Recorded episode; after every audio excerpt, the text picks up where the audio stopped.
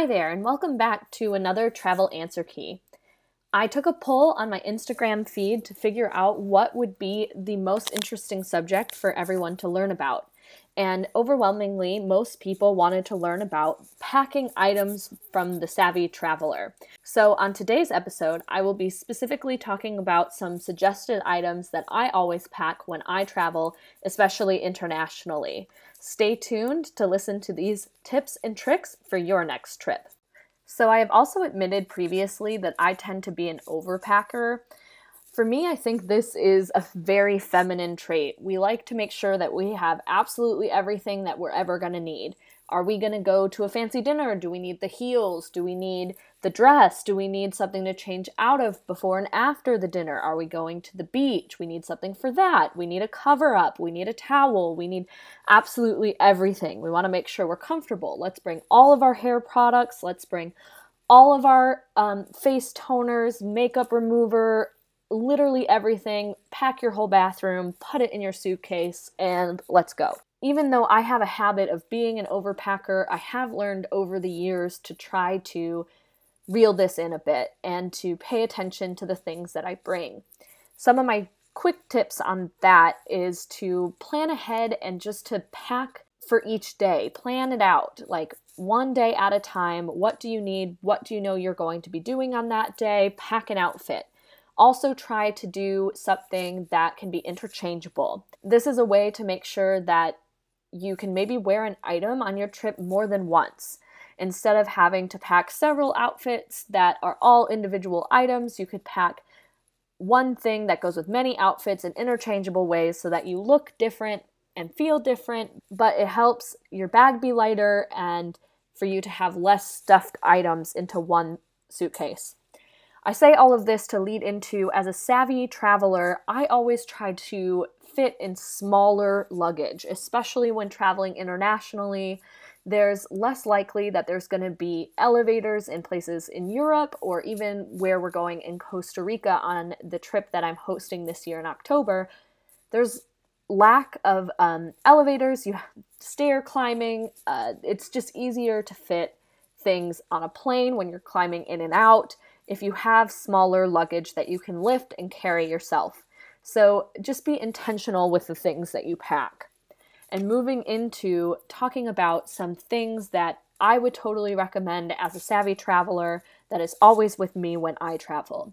First of all, uh, this one sounds a little strange, but I would definitely recommend packing a small power strip, something that has two, three, four plugs it's really helpful when you're at an airport, when you're in your hotel, if you have multiple things to plug in.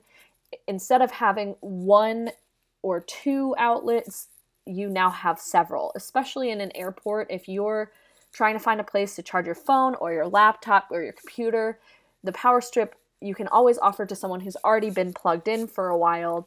Instead of taking over their time for charging, you can now share. That would be my first thing that most people maybe wouldn't think of.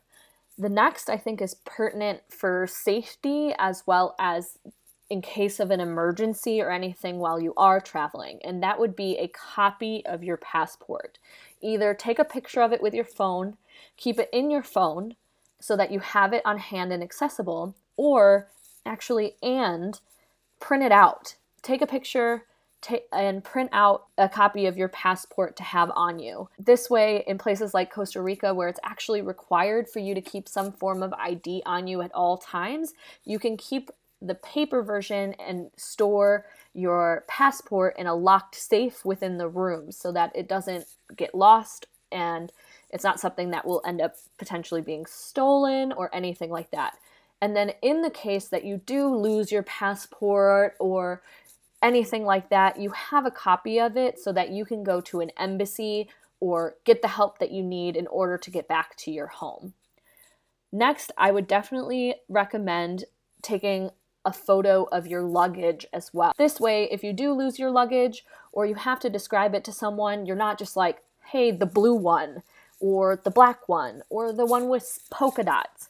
You have a picture of it and you can reference that when or if you do lose luggage or it gets misplaced or you need to pick it up from behind the concierge desk at your hotel, whatever, you have proof that that luggage is yours.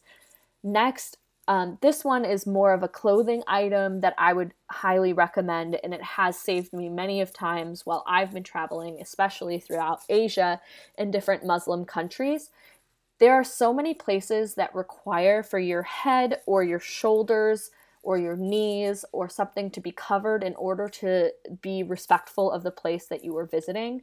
So, a shawl or a scarf that can act as a way to cover up those areas is really helpful, especially if it's a hot place. You can take the scarf off when you're done touring that location the mosque, the church, the Buddhist temple, whatever it may be. It's something that is easily on and off, and then you're still respectful of the communities. Also, turning to another safety item, I like to always bring cash. Cash tends to be something that no one carries anymore in this dis- digital age, but cash, an emergency stash of cash, can come in handy when you're traveling, just in case your credit card doesn't work. You ha- forgot to notify your bank to let them know, and they've turned off your credit card and you're having some issues. I would definitely bring at least two nights worth of cash, keep it somewhere safe, and that way, if you do need help to stay in a hotel and clear things up with your bank, get your credit card working, whatever it may be, you have that cash if you need it. Also, a thing to consider is plug converters, especially in international travel. There's been many times that I have actually forgotten to get a converter or bring mine with me.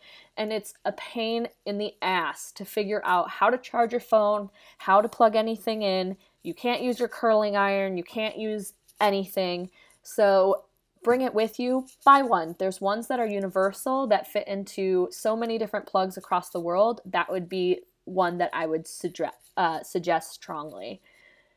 Also, with that is a portable charger you can bring one of those pocket size or cell phone size uh, portable chargers with you so that you have an extra battery battery pack for your phone. So you don't miss that picture. If you need your phone in an emergency situation you can charge it. All of those types of things. It's good for when you're out and touring especially on all day tours either excursions or the all day bus tour or whatever you don't want your phone to die there might not be a place to plug it in while you're out and about. So having that extra battery pack, that portable charger will be super helpful. This one is about your gut health. So a lot of the times when you're traveling, there's times that your stomach may not have adjusted to different foods, different water, whatever it may be. So bring Tums, bring Imodium. Pack those things so that if you're having gurgly stomach or even diarrhea or anything like that, this will help you get back to your normal self and enjoy your trip even more so. Then also protein snacks. Many of times I've been saved by having some snacks on me either for the plane or the long journey or the long tour when you're stuck somewhere and food isn't right around the corner. There's not a restaurant. You can't seem to get from one place to another quick enough, especially in layovers if you're running from one plane to another and you don't have time to get a meal. Protein snacks help you uh, not feel sick and stay full and make sure you have the energy for your journey. And then lastly, I mentioned on a podcast uh, previously that a deck of cards can be a lifesaver that or a good book. A deck of cards can be something that is used to make friends and be inviting and spend time together in a foreign place and just have a commonality to share with one another. It's an easy way to get to know people, to have fun, play a game, just gather around a common thing. And then that good book can help you pass so much great time as well as it's inviting and intentional when you're traveling solo especially rather than being on your phone or working on your laptop. Sitting down and reading a good book is a great way to ease yourself into sitting at a bar eating out at a restaurant alone and those types of things. So these would be my recommendations for what to bring what to pack in these maybe not so common items that would be great to bring in your suitcase while you're going on your next trip. I hope these tips were helpful for you in any of your solo travel journeys.